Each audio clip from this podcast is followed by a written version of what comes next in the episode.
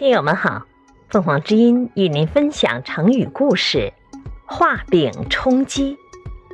解释：画个饼来解除饥饿，比喻用空想来安慰自己。魏国君主曹睿，也就是曹操的孙子，请他的大臣卢玉推荐一个人来担任中书郎，并且提醒他说。选拔人才，不要单凭其名气，名声就如在地上画的饼，只能看不能吃的。